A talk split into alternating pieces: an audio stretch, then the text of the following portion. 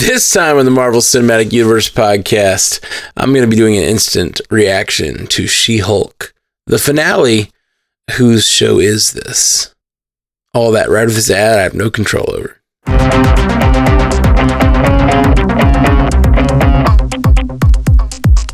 Welcome to the Marvel Cinematic Universe podcast. My name is Matthew Carroll, and I've just watched the finale of She Hulk, and I can't stop smiling. I I just can't. I like I don't care whatever else this show did. I really don't. And it doesn't matter. Like she, her going to see Kevin. Uh, spoiler alert. Spoiler alert. Spoiler alert. Her going to see Kevin as the finale is so good. Guys, I can't even I like I was laughing and smiling, like couldn't catch my breath laughing. Like I'm still there. I'm still in that place.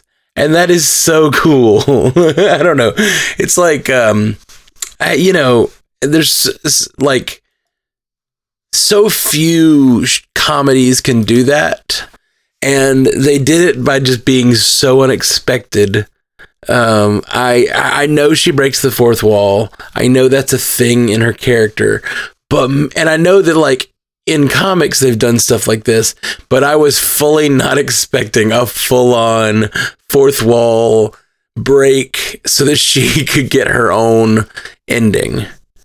It was so good, and like it called it, it the show called itself out. Sorry. I'm laughing. I can't help. I can't help it. When Kevin told her, when Kevin told her to, to transform off of off screen because of budgetary reasons, it's so good. And when I mean, yeah, when it did the noise and went back to the freaking like Disney Plus screen. Guys, I I can't even tell you how good this was. I can't like I kept laughing and it, it kept paying off. I mean, the whole beginning where she's talking about going to see Kevin or whatever, uh, that was amazing. But then, uh, like talking to the people in the office about going to see Kevin because all obviously all of us were calling we're thinking about uh, Kevin Feige, but I noticed as soon as she, someone said it that it was K dot E dot you know V dot I dot N like it was an acronym. And I was like, what is that about? Making the Kevin that runs the Marvel Cinematic Universe into some sort of like weird robot that tries to tell the perfect uh, interconnected story. so good.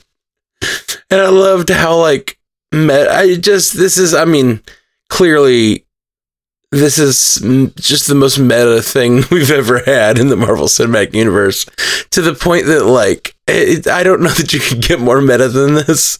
The the the show main character talking to not only the writers of the show but the producers like the that run the Marvel Cinematic Universe which I know it, it's it's a silly thing but I was weirdly excited to hear them call it the Marvel Cinematic Universe because we've all been calling it that for you know whatever 20 uh, 15 years or whatever. But uh they've always called it Marvel Studios. Rarely has the company itself called it Marvel Cinematic Universe.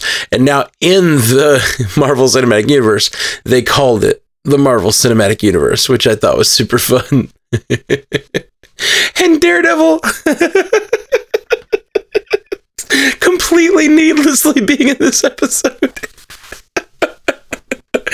Was everything I wanted. I said it last week. I was like, I I really want Daredevil back, but I have no there's no reason for them to bring him back. and so did Jen. Jen wanted him back and had no good reason. It was just like how about we have more Daredevil? And Kevin was like, we have been lacking in that department. It was so good, guys.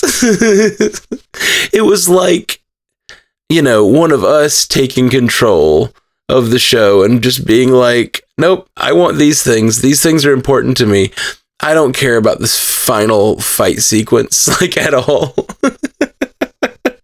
I don't care about, you know, the blood really. And I this was so this was so what I wanted from the finale and I didn't know it. I was theorizing last week about what we were going to get in the finale and I was like yeah, I guess somebody will have the blood, but does it really matter? Because like the damage is done, and like this is the stuff that matters is the Jen stuff, and like they they did it in such a beautiful way. The blood never mattered. Like in the end, the blood was just like a MacGuffin for the idea that the show might have like a trite regular Marvel ending.